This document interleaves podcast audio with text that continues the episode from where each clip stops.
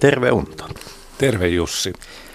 Se on taas sellainen viikko, että Suomessa on ollut vilskettä ja vilinää. Totta. Se on erikoinen viikko ihan noin tasavaltalaisen menon kannalta, kun meillä on ollut kolme prinssiä vieraana ja isäntänä kunkku. Niin, kyllä tässä semmoinen jätkä hai vähintään on, on ellei, ellei, ellei ihan, ihan tuota täys, täyskättä pukkaa kohta. Tuota, niin, nämä on aika, aika monikuninkaallinen kyllä ympäri maailmaa haaveilisi sellaisista kannatusluvuista, jotka presidentti Niinistöllä tällä hetkellä on.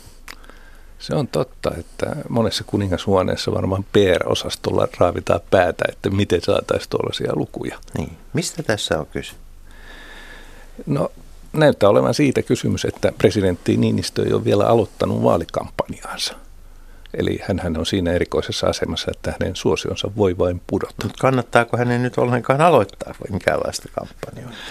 Niin, hän, hän ei siis käy vaalikampanjaa. Meidän on syytä muistaa se, että huomenna hän on täällä Radio Ykkösessä kansalaisten haastateltavana. Presidentin linnan kutsut on keskiviikkona eli itsenäisyyspäivänä. Ei ne ole kampanjatyötä. Niin. Tota, mä kyllä hakisin tietyllä tavalla tähän, tähän niin kuin Niinistön suosioon myös, myös niin kuin syitä Euroopasta ja siitä, että ainahan on niin kuin va, valta valuu aina jonnekin ja kan, tämmöinen kannatus. Ja kyllä mä näen tässä niin kuin viimeisessä nousussa vähän myös sitä, että – että kun tästä totutusta suurvaltojen ja suurten mahtien rivistä on ainakin hetkellisesti Angela Merkel pois. Meillä on niin kuin, Saksa puuttuu nyt Euroopan pelilaidalta, Britit ovat lähdössä, Macron on vielä niin kuin kääntämätön kortti, niin kyllä suomalaiset hakevat sitä jatkuvuutta ja samalla suomalaiset näkevät tämänkin niin kuin Ylen, Ylen kal, tota, puoluekallupin pohjalta, että, että Sipilän pääministeriys ei välttämättä tule jatkumaan seuraavien, seuraavien eduskuntavaalien jälkeen. Ja kun seuraavien eduskuntavaalien ajankohdastakaan ei olla ihan varmoja, koska se voi olla, että vielä tähän sotesoppaan hukkuu tämä, tämä hallitus. Niin, älä unohda maakuntavaaleja. Niin, mahdollisia maakuntavaaleja. Tuota... Joo, kyllä sä varmaan oikeassa olet, että tietynlainen tämmöinen turvallisuuden kaipuu, jatkuvuuden kaipuu mm. on ilmassa nyt. Ja, ja tuota, presidentti Niinistö näyttää hyvinkin siihen äh, täyttävän sen, sen kaipuun. Mutta sitä olen miettinyt, että miltä tuntuu olla näiden kilpailevien ehdokkaiden vaalityön neuvonantaja? Niin. Mä huomasin, että eilen oli sellainen tilanne, että ilmeisesti useampi toimittaja yritti tavoitella näitä vaalipäälliköitä, mutta vaalipäälliköt olivat ainakin yhden yhteisen asian toteuttaneet, he olivat vähän huonosti tavoitettavissa eilen, mutta kyllä mä näen tässä, että ei nämä kampanjat myöskään niin koordinoi sillä tavalla tekemisiään kuin niiden pitäisi, koska jos Niinistöä haluttaisiin horjuttaa, niin näissä keskusteluissa olisi jo nähty selkeitä manööverejä, jossa yksi ehdokas avaa jonkun näkökulman ja sitten toiset ehdokkaat tulevat häntä tukemaan Niinistöä horjuttaakseen, mutta jotenkin tämä näiden kampanjoidenkin tekeminen vaikuttaa kovin amatöörimäiseltä tässä. Olin viime maanantaina tuolla yliopistolla kuuntelemassa tätä ensimmäistä keskustelua, jossa kaikki seitsemän ehdokasta, mm. siis tähän mennessä asetetut seitsemän ehdokasta olivat keskustelemassa ja erittäin hyvä keskusteluhan siellä käytiin, mutta kieltämättä asetelma oli vähän erikoinen, eli nämä kuusi muuta ehdokasta keskustelivat ja tekivät, olivat tekeminä aloitteita ja – käyttivät hyviä puheenvuoroja ja sitten presidentti Niinistö käytti semmoisen opastavan puheenvuoron, jossa hän kertoi, niin kuin, miten ne asiat oikeasti ovat. Ja sen jälkeen kaikki olivat aivan hiljaa ja sitten siirryttiin seuraavaan asiaan. Niin, no siitä tulee mieleen tuommoinen niin kuin noin seitsemän veljeksen ja, tuota, APC-tavauskohtaus, että katsotaan, että käykö tässä vielä niin, että ennen vaaleja osa ehdokkaista pakenee ikkunasta näitä, näitä tuota, oppitunteja.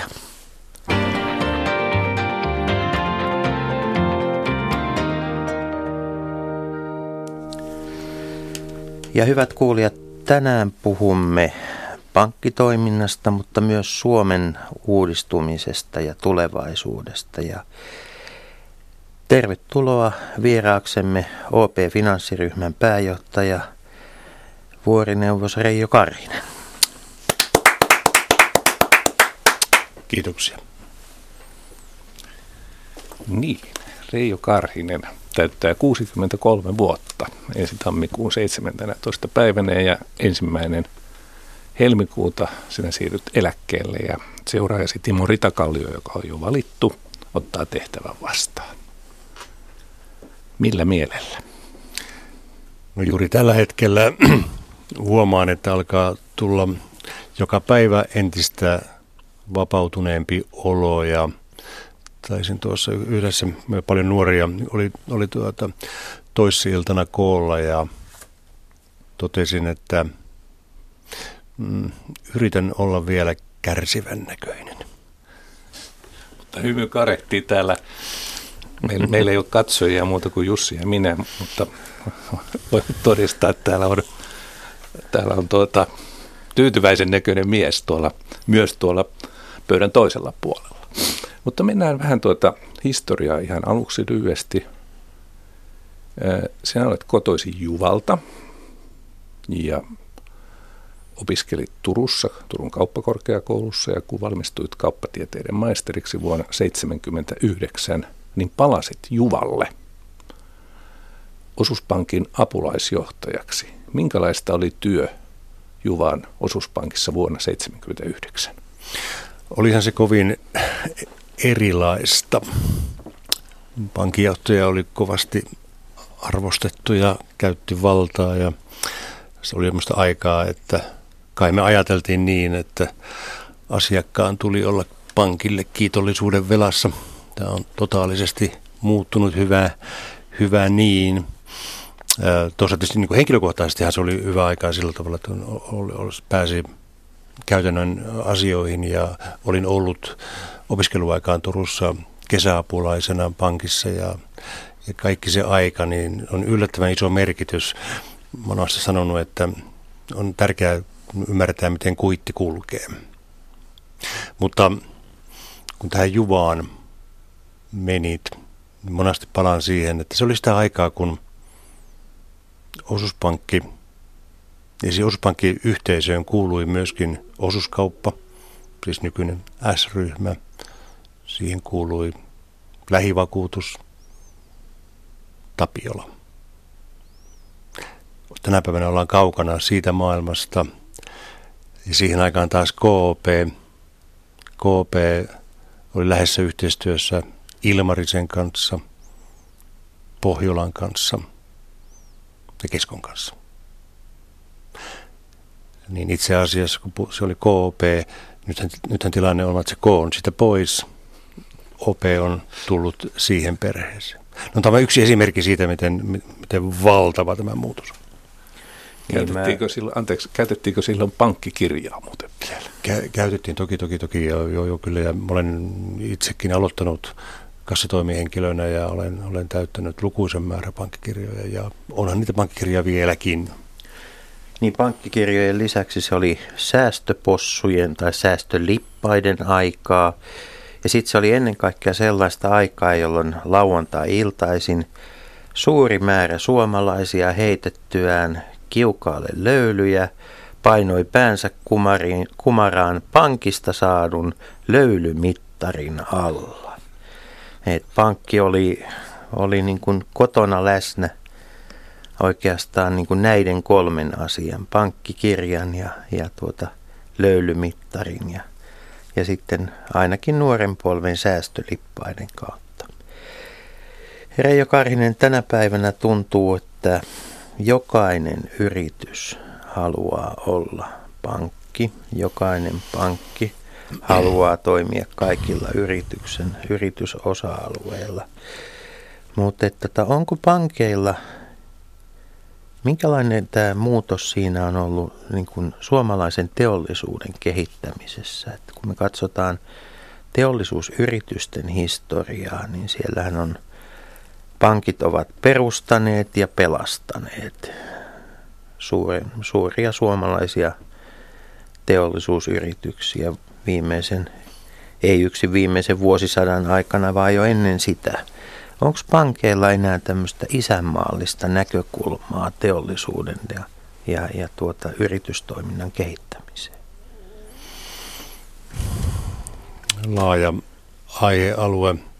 Varmaan isoin muutos on tapahtunut siinä, että vielä 80-luvulla pankit olivat, tai osa pankeista oli merkittäviä teollisuuden omistajia ja oli, oli pankkiryhmittäin erilaisia teollisuuden niin kuin, ryhmittymiä ja sehän on poistunut ja eli pankit eivät enää ole omistajia, eivät edes voi olla omistajia. Omalla tavallaan työeläkeyhtiöt ovat tulleet aika pitkälti samantyyppiseen rooliin, ovat, ovat omistusmielessä, mutta sitten tietysti totta kai rahoittajina me ollaan edelleenkin, mutta emme käytä sellaista valtaa, että se on hyvin siis niin kuin liiketoimintalähtöistä ja, ja, ja totta kai käydään erittäin kovaa kilpailua juuri se suurimpien yritysten rahoittamisessa. Joki, toki sitten sinne on tullut paljon myöskin kansainvälistä kilpailua. Tuota, mennään vielä hetkiseksi tuohon historiaan, kun, kun sieltä Juvalta lähdit tälle pitkälle pankkimatkalle, joka jatkuu edelleen, niin henkilöhistoriassasi on tällaisia pankkeja kuin Varkauden osuuspankki, Savonlinnan osuuspankki, Kuopion osuuspankki. Eli sieltä 80-luvun alusta 90-luvun puoleen väliin teit semmoisen runsaan kymmenen vuoden mittaisen turneen tavallaan Savossa merkittävien pankkien johtotehtävissä ja, ja sille ajalle ajoittuu valtava muutos myöskin. Eli, eli pankkitoiminnan vapautuminen ensinnäkin tai vuosikymmen 80-luvun puolessa välissä, sitä seuranneet voimakkaan kasvuvuodet ja sitten 90-luvun alun, voi sanoa pankki, pankkikriisi syvä pankkikriisi. Ja, ja kaikissa näissä vaiheissa niin sinä olit niin kuin kädet savessa tekemässä pankkityötä siellä nimenomaan, voi sanoa ruohonjuuristasolla. Minkälaiset muistot? Joo, tosiaan se oli, se oli kuten totesit, niin siinä oli monenlaista muutosta sinäkin aikana se ähm, alkuaikaan oli sitä, niin mä käytän nimeä hyvän sääntelyn aikaa, jossa Suomen Pankki määräsi lainojen korot ja, ja pankit keskenään sopivat kaikki nämä tariffit, eli nykyiset palvelumaksut, ja no, sillä tavalla mukavaa. No sitten tuota, se vapautuminen, se oli hetkellinen, se huuma, mutta ehkä tuon kysymykseen, to, toki se 90-luvun alku olla siellä asiakarajapinnassa, kyllä se, se oli inhimillisesti raskasta aikaa. Ja, ja to, todellakin siinä niin monta kertaa semmoinen tilanne, että ei ollut asiakkaalla rahaa eikä ollut pankilla rahaa ja, ja liikkumavara oli todella pieni ja, ja, ja, ja sen ajan sillä kriisillä sillä oli niin voimakkaasti ihmisistä lähtevät kasvot. Verrattuna tähän 2007 alkaneeseen finanssikriisiin, tällähän ei ole sillä tavalla, tämä ei ole kasvojen kautta aukeava. Et, et oli, oli, oli tosiaan niin erilaista, mutta, ja, mutta taas toisaalta se on paljon hyviä muistoja siitä kautta, että aina, ainakin niissä tilanteissa, missä pystyy auttamaan. Osuuspankkiryhmä oli se, joka itse asiassa pankkiryhmistä, jos puhutaan, niin taisi selvitä kaikkein parhaiten tästä kymmenen vuoden jaksosta sitten lopulta.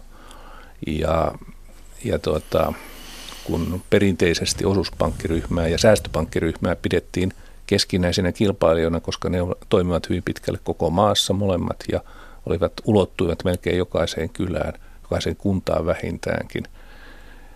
Ja sitten kun elettiin vuotta 1995, niin tavallaan katsottiin ympärille, että mikä se saldo on. Ja todettiin, että käytännössä katsoen säästöpankkiryhmä siinä mielessä, kun se oli aikaisemmin ollut, oli hävinnyt. Ja osuuspankkiryhmä oli aika vahva. Niin mikä oli sinun mielestäsi, kun nyt aikaa jo on pitkä aika, tämä on hist- pankkihistoria, niin mikä oli se perimmäinen syy siihen, että, että tuota, tämän kahden pankkiryhmän keskinäisessä kilpailussa kävi niin kuin kävi?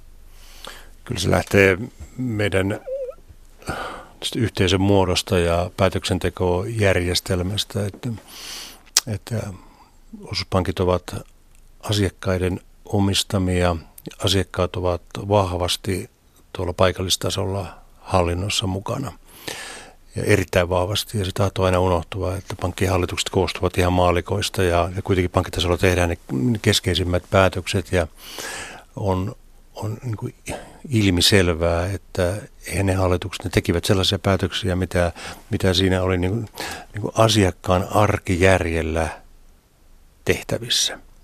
Ja sen, sen kautta, niin, että sinne Uspankki ja sen aikaisen operyhmään sisään ei rakentunut sellaisia riskikeskittymiä kuin ehkä muualle.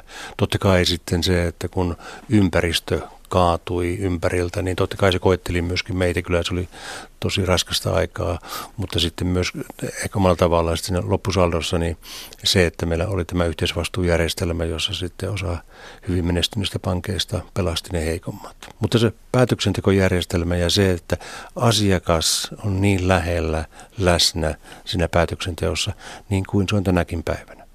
Osuuspankkiryhmässä on tälläkin hetkellä vaalit menossa. Aiotko äänestää? Itse asiassa ne vaalit, ne, ne, ne, se, ne päättyivät jo ja kyllä, kyllä äänestin ja, ja, ja näin sähköisesti ja totesin, että kyllä se on näppärä tapa äänestää. Tuota, onko osuuspankkiryhmän laajentuminen erilaisille osa-alueille, niin onko se otettu sitten omistajien keskuudessa niin kuin luonnollisena kehityksenä vastaan, vai tuleeko minkälaista keskustelua siitä on käyty nyt? Osuuspankkiryhmä on profiloitunut varsin vahvasti julkisuudessa tämmöisten niin kuin uusien aluevaltausten tekijänä. Joo, tämä on pitkä, pitkä prosessi ja jotta kun se hahmottuisi, että minkä takia OP tällä tavalla tällä hetkellä toimii, niin, niin totta kai se taustalla on näitä globaaleja trendejä, digitalisaatio tietysti suurimpana tekijänä, mutta ylipäänsä meidän pitää ymmärtää, että keskeistä on se, että asiakaskäyttäytyminen on tällä hetkellä valtavassa muutoksessa. Teknologia on mahdollistanut sen ja on, on, on siirrytty siihen maailmaan, jossa valta on voimakkaasti asiakkaalla. Niitä muutoksia, mitä tehtiin ja automatisointia 90-luvulla pankkikriisin jälkeen, nehän oli hyvin pankkilähtöisiä. Pankkien, pankit äh, halusivat äh, sähköistä palvelua, tuli itsepalvelua paljon ihan pelastautuakseen itse. Pankit veivät sitä muutosta, tätä muutosta, mitä me nyt eletään, tätä vievät voimakkaasti asiakkaat ja asiakaskäyttäytymisen muutos.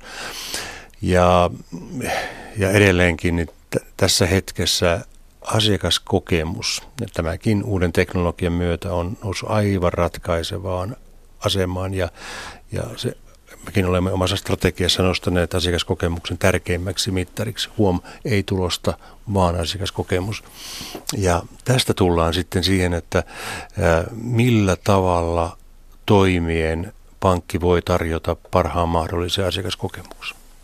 Meillä on valtavan hyvät esimerkit tästä Pohjolan sairaalasta, jossa me ollaan rakentamassa uuden tyyppistä palvelukokonaisuutta, ei pelkkää terveydenhuoltoa, ei pelkkää vakuutusta, vaan näiden yhdistelmä. Ja me saamme todella hyviä asiakaspalautteita tällaisesta palvelujen ja tuotteiden uudenlaisesta yhdistämisestä. Me emme tosiasiassa ole menossa minnekään niin kokonaan uusille alueille, vaan todellakin rakentamassa uusia palvelukokonaisuuksia, jotka ylittävät perinteiset toimialarajat. Ja sillä tavalla ehkä, ehkä jonkun verran julkisuudessa väärääkin käsitystä, että me oltaisiin niin laventumassa sinne ja tänne ja tuonne. Ei, vaan ollaan rakentamassa asiakkaan näkökulmasta sellaisia palvelukokonaisuuksia, eh, joista asiakkaat selvästi pitävät ja jo, jolla me pyritään helpottamaan asiakkaan elämää ja sitä kautta ää, sitomaan tietysti asiakkaita mm, entistä enempi ja lähtien siitä, että he ovat tyytyväisiä. Tuota, jos otetaan tämmöinen yksi länsimaiseen elämänmuotoon kuuluva pyhättö kuin auto, niin kyllä nyt on, jossain täytyy sanoa, että he ette ole muuttamassa asioita, niin kuitenkin niin kun OPkin on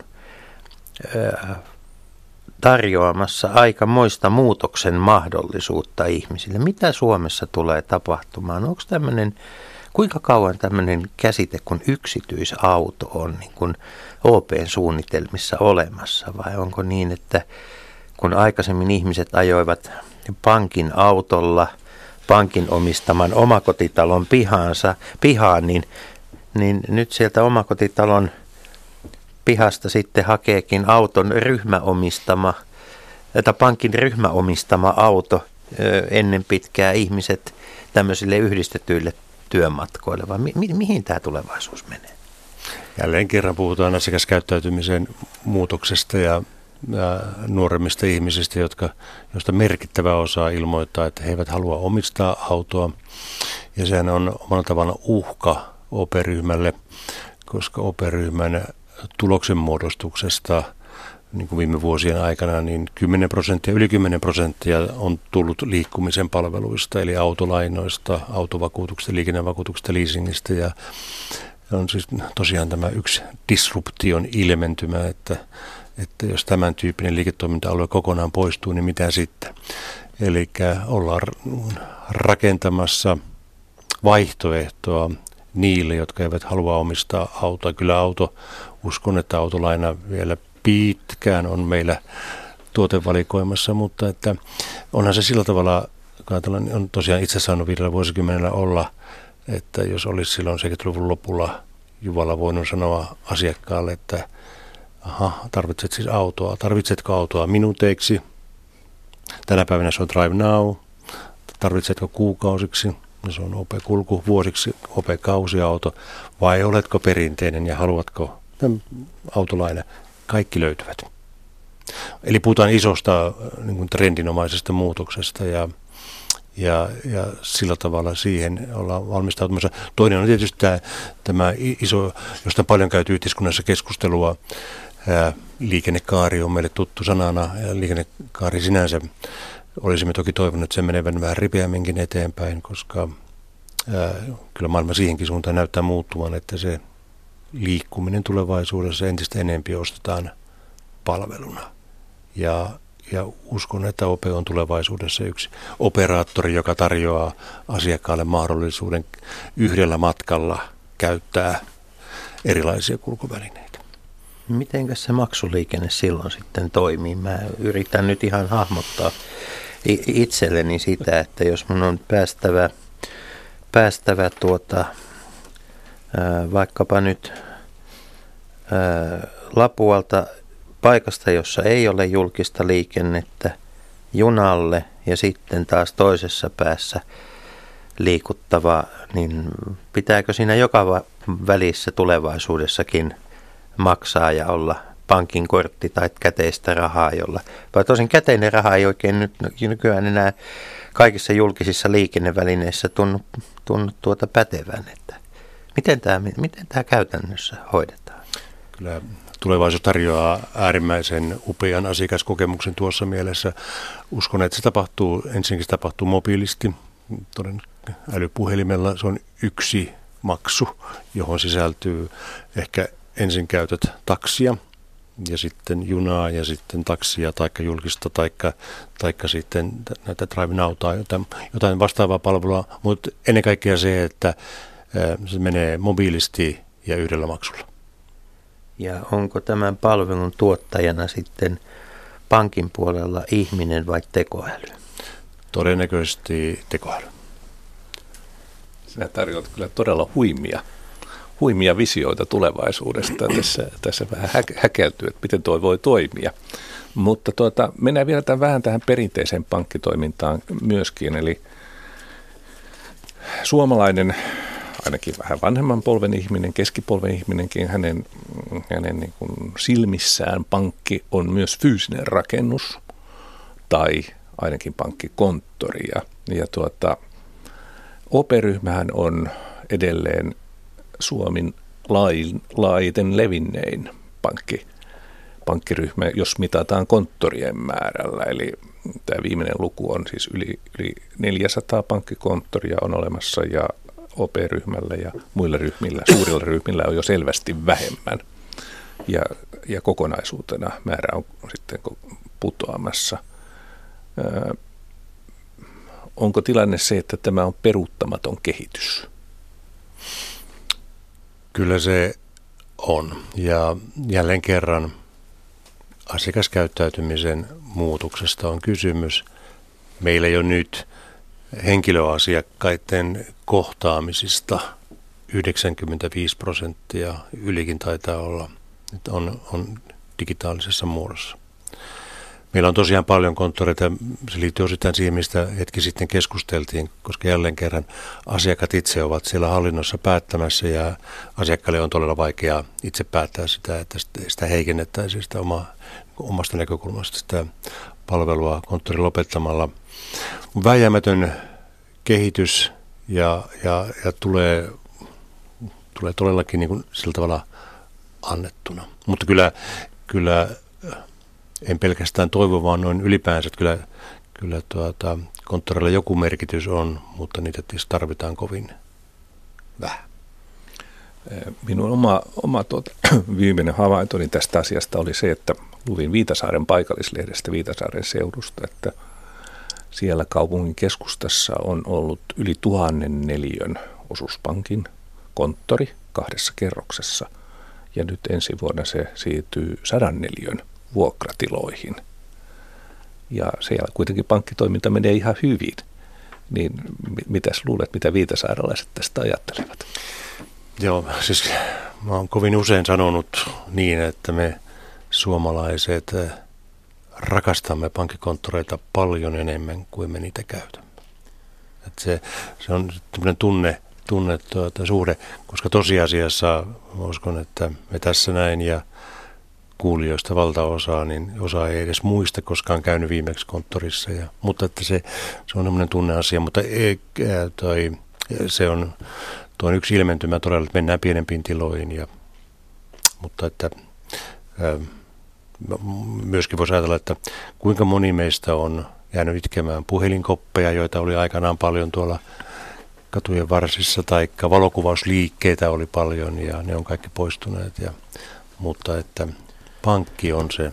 Niin, tuntuu, että eräs, eräs kioskiketju hoitaa nykyään lähestulkoon puolet, puolet suomalaista viranomaistoiminnasta. Onko se, onko se se tilanne myös pankkitoiminnan kanssa tulevaisuudessa, että jossain kaupan yksiköissä sitten on pankkipalvelut paikalla ja, ja, ja itse asiassa fyysiset pankkikonttorit sinällään häviävät kokonaan? En, en näe sitä, että ne aivan kokonaan häviävät, mutta kyllä ne harvenevat merkittävästi ja, ja, ja tosiaan se, että, että sehän on harvinaista, että me käymme konttorissa ainakaan 20 kertaa päivässä, mutta meillä on paljon sellaisia asiakkaita, jotka saattavat käydä vähintään 20 kertaa mobiilissa, siis kännykän kautta pankissa, että siihen me mennään.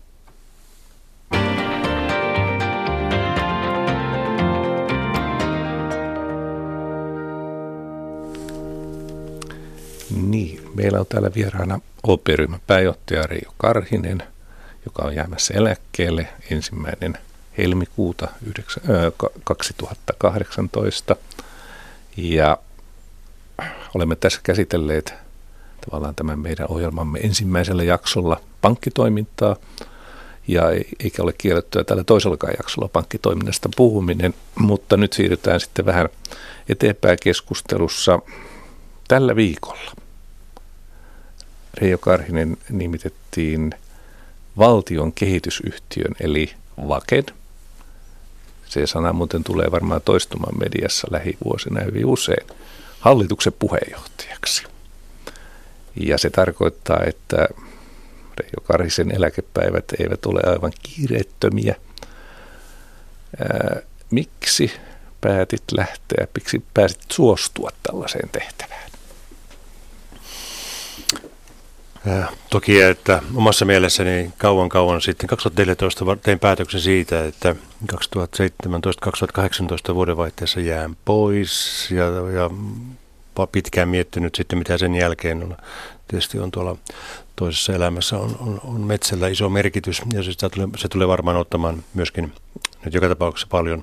Mutta siis tämä, mä olen viime vuodet puhunut paljon ö, Suomen uudistumisesta ja kannan ihan aidosti huolta siitä, että me voisimme uudistua nopeammin kuin mitä on tapahtunut ja, ja kun tuli tosiaan kysymys tästä, että voisinko olla käytettävissä tämän tyyppisen yhtiön hallituksen puheenjohtajana, joka yhtiön tehtävä on uudistaa suomalaista elinkeinorakennetta. Muutamia muitakin kyselyjä on tullut. Tämä oli ensimmäinen, johon huomasin heti, että tämän haluan pohtia läpi ja käydä, käydä tarvittavat keskustelut. Eli lyhyesti sillä tavalla henkilötasolla olen iloinen, että saan jatkaa sydäntä lähellä olevan teeman ympärillä, eli Suomen uudistamista. Niin, äh, valtion kehitysyhtiö VAKE perustettiin itse asiassa vuosi sitten. Ja tuota, yhtiön tarkoituksena on omistaa, hallinnoida ja kehittää toisia osakeyhtiöitä, eli niitä, joissa on valtion, valtion omi, omistus, sitä valtion omistusosuutta käyttää, käyttää aktiivisesti hyväksi. Ja tuota niin, vuosi sitten oli aikamoinen, aika kuumat tunteet eduskunnassa, kun tästä asiasta keskusteltiin, koska siellä esitettiin, että nyt Sipilän hallitus vie valtion omaisuutta parlamentaarisen valvonnan ulkopuolelle. Et tuota, mutta tuota, mitä, minkälainen, mitä se vaken arki tulee olemaan? Mitä se, miten se toiminta tapahtuu? Kuinka isosta organisaatiosta on kyse ja, ja, ja minkälaisia vääriä tai oikeita ennakkoluuloja ilmassa on ollut? Se vaativa aihealue, että toden, taitaa olla niin, että Tämä on ensimmäinen päivä, kun tässä, tässä luottamustoimessa olen, mutta, mutta siis itse ajattelen sillä tavalla, että siis ää, ehdottomasti paperilla tämä on erinomaisen hyvä, hyvä idea.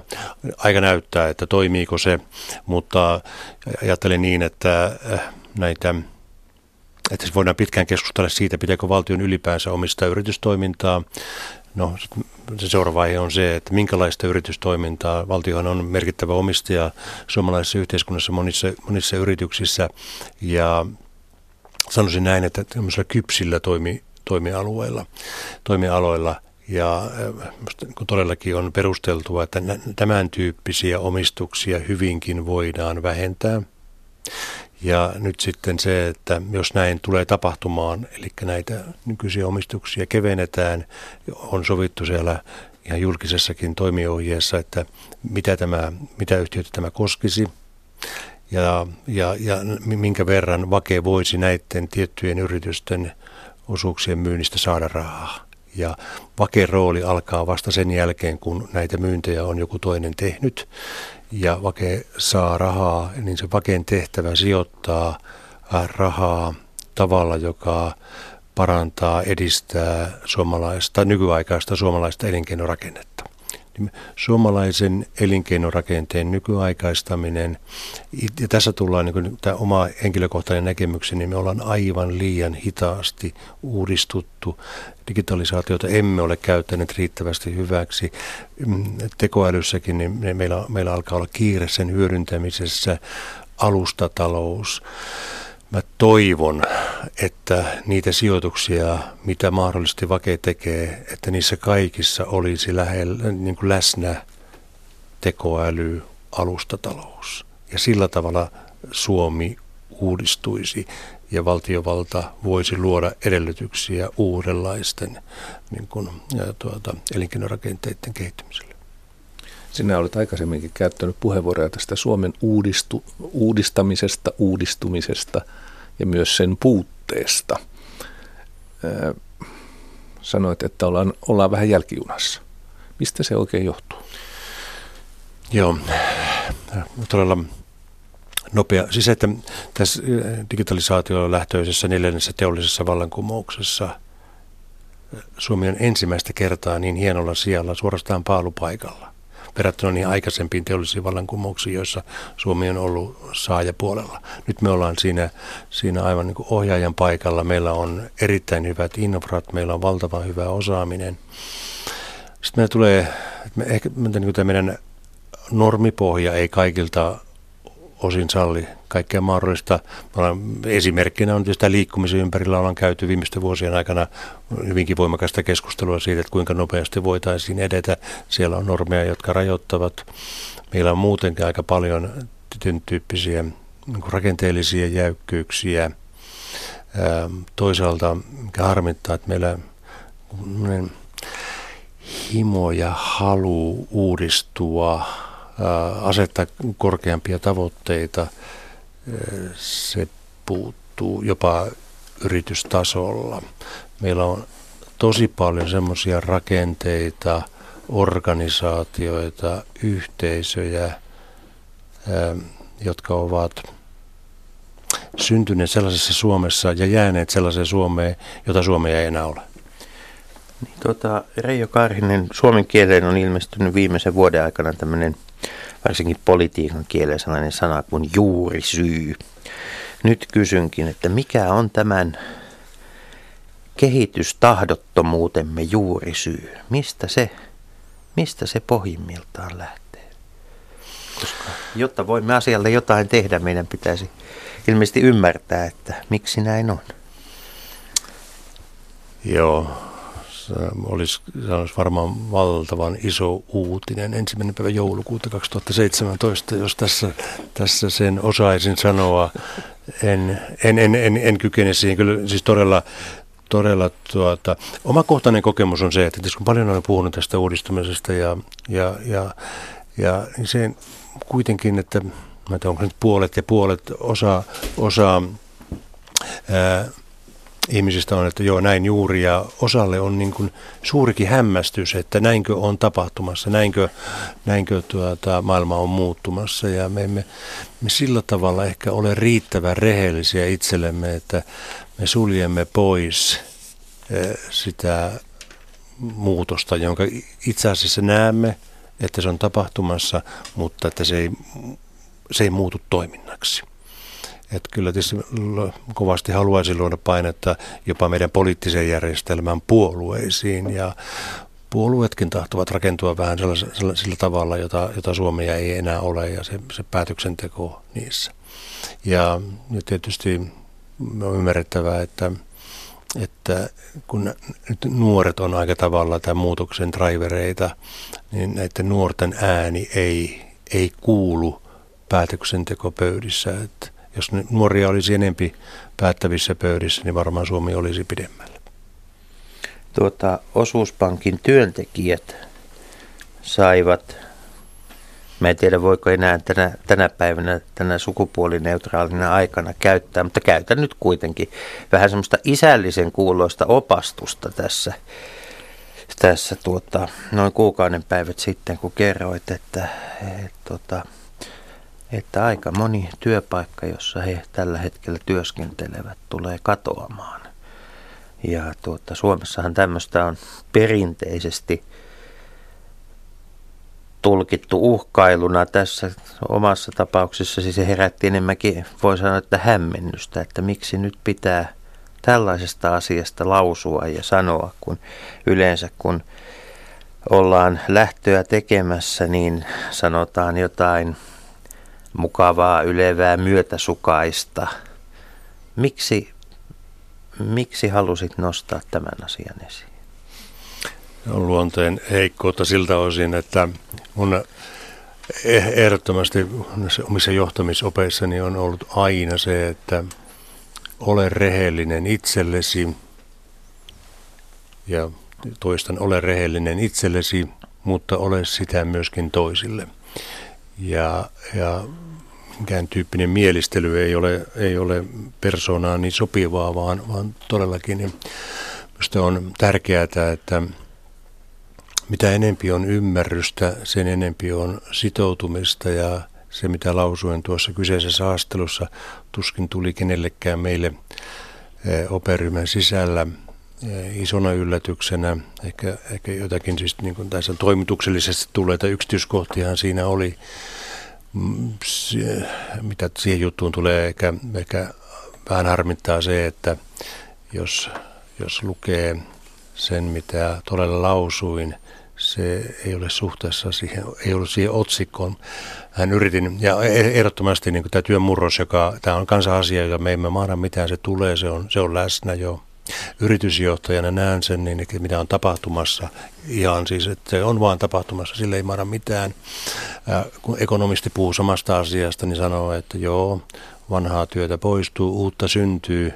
Kyllä, varmaan näin, näin tulee tapahtumaan, mutta yritysjohtajana ne ei tapahdu samana päivänä samana viikkona, samana kuukautena. Ja joudut niin kuin siihen tilanteeseen, että se, se arjen kuva on ehkä vähän toisenlainen kuin se, se isompi kuva. Mutta että meidän pitää ymmärtää, että kohtaa meidät ja mä, painan, mä siinä, just siinäkin haastattelussa haluaisin painottaa kovasti, että työnantajilla tulee olla aivan erilainen vastuu tästä tilanteesta kuin aikaisemmin. Tämä on erityyppinen, tämä ei ole suhdannepohjainen, tämä ei ole kausiluontoinen, tämä on, tämä on pysyvä rakenteellinen muutos ja sen takia meidän tulee kantaa suurta huolta meidän henkilöstön osaamisesta. Itse mä haluan vielä niin ajatella, että yksilön, koko tässä murroksessa, tässä työn murroksessa on se oleellinen kysymys on se, että henkilö itse havaitsee, havahtuu, onkohan tämä tehtävä, mitä minä hoidan, tulevaisuudessa häviämässä. Ja jos, jos, jos sitten tosiaan, että näin, näin ehkä on, kun ihminen havahtuu, silloin työnantajan pitää tulla apuun ja lähteä yhdessä yksilön kanssa sitä osaamista rakentamaan. Ja, ja, ja sillä tavalla niistä perinteisistä tukipaketeista meidän pitäisi luopua, jossa, jossa maksetaan ihmisille siitä, että poistut ja olet, menet sinne kotisohvalle se on, siis pienä yhteiskunnalla Suomella ei ole varaa siihen. Me ollaan nähty, mä nyt puhun tätä kovin kauniisti ylevästi, mutta me ollaan nähty Brexit-ympäristö, mitä tapahtui, kun ihmisiä syrjäytyy työelämästä. Ehkä me olemme nähneet USAssa tämän presidentin valinnan yhteydessä, että mitä tapahtuu, kun ihmisiä syrjäytyy. On tärkeää, että tällaista syrjäytymisilmiötä ei tapahtuisi Suomessa ja todellakin niin ollaan rehellisiä itsellemme ja rakennetaan siihen polkuja, jotka sitten pitkällä aikavälillä tuovat hyvän ratkaisun ja ei jää mitään pysyviä mammoja. Tuohon liittyy myös pankkikilpailu. Eli meillähän kuitenkin on edelleen vahvoja pankkiryhmiä, uusia tulijoita, niin kuin tässä on jo aikaisemmin ollut puhetta, on tulossa tälle, tälle sektorille. Minkälaisena sinä näet pankkikilpailun luonteen nyt tästä eteenpäin, sanotaan vaikka nyt viiden vuoden perspektiivillä? Omalla tavalla se pirstaloituu. Monelle osa-alueelle tulee uusia toimijoita. Maksuliikenne on hyvä esimerkki, että se on, se on jo nyt pirstaloitumassa valtavaa vauhtia – että tulee muitakin kuin pankkeja. No, asiakkaan näkökulmasta se on, että asiakaskokemus paranee ja hinnat laskevat. Ja, ja edelleenkin näin sillä tavalla, että perinteisiä, perinteisiä pankkeja perinteisessä muodossa ei tarvita. Pankkitoimintaa kyllä. ja se pankkitoiminta tosiaan, se, se vaan menee entistä enempi mobiiliin ja, ja tällä tavalla. Ja, ja ehkä uusina ja ajattelen niin ehkä uhkaavimpinakin toimijoina ovat nämä kansainväliset teknologiajätit, Google, Apple ja tämän, tämän tyyppiset, jotka tulevat niin kuin voimakkaammin. Heillä on resursseja, heillä on paljon asiakastietoa. Meidän perinteisten pankkien on, on, on, on voimakkaasti ja laaja-alaisesti syytä liittoutua startuppien, näiden fintech-pientien tuota, yritysten kanssa ja, ja niin edelleen. Mutta tätä isona kuvana asiakaskokemus tulee paranemaan ja hinnat tulevat laskemaan. Että niin kuin asiakkaiden näkökulmasta me ollaan menossa niin, hyvään suuntaan. Entä sitten tämmöisen kansallisvaltion rooli pankkitoiminnan, mutta myös ihan koko tämän niin kuin globalisaation keskellä niin kuin sen kansallisen toimintakyvyn kehittämisessä, niin mitä, mitä kansallisvaltiolle – jää. Tuntuu, että kansallisvaltiot ovat vähän samanlaisessa identiteettikriisissä kuin suomalaiset kunnat, että tässä mietitään, että mitäs tässä kohta on, kun tuntuu, että rahat viuhtovat eri puolilta ohi eri suuntiin omia reittejään. Sellaiset perinteiset toiminnan säätelystä lähtevät kehittämismahdollisuudet tuntuvat katoavan. Miten Suomen pitäisi näitä seuraavaa sataa vuottaan aloittaa? No, siis maailma tosiaan muuttuu siihen, että kansallisrajat, ne hälvenevät ihan samalla tavalla kuin täällä liiketoiminnan puolella toimialarajat häviävät ja, ja, ja, ja, ja se, siinäkin niin ei, ei, ei varmasti auta taistella sitä, sitä vastaan, mutta ei, kyllähän niin kuin tässä tämä on niin kuin laaja kysymys. Mä ajattelin sillä tavalla, että ei, eh, paras tapa tämän tyyppisessä tilanteessa niin, niin on sekä liike puolella että niin kuin tällä poliittisella yhteiskunnallisella puolella on se, että osallistut aktiivisesti siihen, et ala, ala puolustautumaan ja, ja välttelemään, vaan lähdet täysillä mukaan niillä, niillä, niillä pelisäännöillä, kun, mitkä ovat vallitsevat. Ja kyllä, kyllä mä hyvin, mä näen todellakin sen, niin, niin sen yhtymäkohdan tänne liiketoiminnan puolella, että tähän, niin miten OP toimii, niin se on me emme ole, ole tuo, tässä disruptiivisessa maailmassa, niin tuota, olemme päättäneet, että me osallistumme aktiivisesti siihen ja olemme mukana, pyritään olla edelläkävijä ja jotenkin näin niin tähän laajan kysymykseen, minkä teit, niin Suomen pitäisi käyttäytyä samalla tavalla. Olla aktiivinen osa tätä globaalia yhteisöä. Ää, tässä on monia, monia kysymyksiä tämän tunnin aikana, vajan tunnin aikana jo pystytty käsittelemään, mutta vielä paraan tuohon, tuohon uuteen työhösi, joka tosiaan alkoi mm. tänään perjantaina ensimmäinen joulukuuta, eli valtion kehittämisyhtiön hallituksen puheenjohtajuus. Kysyisin näin, että onko odotettavissa todella radikaaleja toimenpiteitä tällä suunnalla, kun nythän on ollut vuosi pari, useampi vuosi semmoista tiettyä hakemista, että mitenkä, mitä valtio valtio yleensä yritysomistuksessa tekee, mitä pitäisi tehdä, mitä vanhoja pitäisi myydä, mitä uutta ostaa tilalle, niin eh, tuossa viittasit jo tuohon, että pitäisi tiettyihin, keskittyä tiettyihin aloihin, mutta mm, miten nyt sanoisin, että minkälainen aikataulu teillä on? Onko, onko sitä hahmoteltu ja, ja sanotaan radikalismin syvyys? ei ole hahmoteltu ja varmasti on tarpeen käydä vielä paljon, paljon keskusteluja, mutta jotenkin niin hahmotan, että ei tässä, tässä viitekehyksessä, mikä tässä on, niin ei voi nopeasti tapahtua mitään. Että, että, mm, oletan, että tämän, tämän, tällaisen työn tuloksia, niitä on aikaisinta. Voidaan arvioida joskus viiden vuoden päästä, että on, on, on, kun ei ole aikaisempaa kokemusta eikä tämän tyyppistä, että olisi näin tehty, niin tuota, ei pidä varmaan törmätä, törmäillä, mutta tärkeää on saada alkuun ja toivottavasti saada niin myöskin, myöskin kes, keskustelua aikaa laajemmalti asian ympäriltä ja, ja se, että pitää, se pitää, meidän pitää niin mielessä, että vake ei ole mikään pelastaja. Se ei, se, se, ei, se ei voi olla semmoinen, että se menee pelastamaan jotakin. Se on ennen kaikkea uuden luoja. ja luoda niitä uusia ää, edellytyksiä. Ja, ja jos vielä, vielä yhteen sen, niin kaikista tärkeintä olisi se, että keskittyisi tavalla tai toisella alustatalouteen. Alustatalous ei ole Suomessa lähtenyt lentoon. Jos ajatellaan USAta, jossa USAn suurimmat yritykset kaikki ovat jollakin tavalla alustatalouden. Että meillä on niin paljon tätä perustyötä, mitä pitää tehdä ja, ja Make pieneltä pieneltä osaltaan varmaan tekee sitä. Kiitos. Tuota, sitten ihan loppua kohti. Viittasit tuossa jo ihan alkuvaiheessa – otit sanan metsä esille.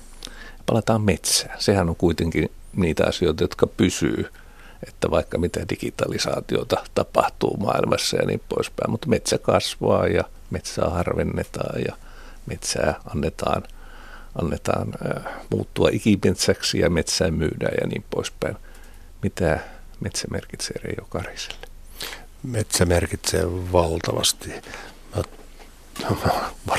jopa niin, että ajatellaan, että istuisinkohan tässä ilman metsää. Eli että kyllä on, olen vuosien varrella saanut paljon voimaa sieltä ja, ja metsä on ollut henkireikä, että niin kovin monta kertaa viikonlopun aikana metsässä raivaustöissä tai vastaavissa on huomannut, miten asiat loksahtavat paikalleen, saavat, saavat tuota, oikeat mittasuhteet, eli tämä puoli, mutta toisaalta se on oma tapa sijoittaa ja rakentaa tulevaisuutta ja ehkä se on tässä omassa työssä näkyy, että me ehkä to, toiminut niin kuin metsänomistajan pitää toimia, että, ää, että silloin on onnistunut, kun pystyy jättämään seuraavalle sukupolvelle metsät – paremmassa kunnossa, kun on itse saanut ne ja, ja sama, sama johtuu tässä päivittäisessä työssä, että vie pitkäjänteisesti eteenpäin. Ne tulokset näkyvät joskus vuosikymmenten päässä, mutta monia ulottuvuuksia. Ja maailma unhohon jääköön päättyvät metsämiehen laulun sanat, mutta tuota, Reijo Karinen, et selvästikään aio niin kuin yhteiskunnallisena keskustelijana – jäädä, jäädä unhoon. Onko tämä roolisi vakessa myös tietynlainen lukkarin rooli? Aika näyttää sen, mutta kieltämättä ymmärrän, mitä ehkä haet. Ja, ja onhan se tietysti sillä tavalla, tässähän on nyt niin kuin sattumat, että koska kun, kun eihän tämä nyt ole kovin pitkä aika, kun kun ministeri Lintilä lähestyi ja, ja et sillä tavalla sattumaan, mutta että omalla tavallaan se varmasti antaa mandaatin jatkaa keskustelua ja, ja, ja tietysti Twitter on hyvä paikka. Se on mielenkiintoista nähdä, että kuinka, kuinka tässä sitten roolinsa valitsee, mutta että on, on, on, on toki olemassa kanava, mitä kautta voi ajatuksia jatkossakin esittää ja niitä varmaan tulee. Oikeastaan tämän viimeisen kysymyksen saisi esittää Jussi, koska se liittyy golfiin. No kyllä mä toi, sanoisin näin, että anna mennä vaan. No kun äsken kysyin, että mitä metsä merkitsee Reijo Kariselle, niin mitä golf merkitsee? No on yksi tapa ollut myöskin rentoutua ja ja tietysti se, että golfin aikana läksin, se, mä läksin lasten kautta, lapset, pojat veivät sen sinne, minut sinne ja en sitä ole katunut. Ja, ja mm, nyt työn, työaikana on kuitenkin loppujen lopuksi ne kovin kovin vähäiseksi tämä pelaaminen, että, että kyllä se on yksi osa tätä tulevaisuutta. Kiitoksia vierailusta ja hyvät radion kuuntelijat, viikon kuluttua puhumme sitten Suomen ihmeestä. Hyvää viikonloppua. Hyvää itsenäisyyspäivää.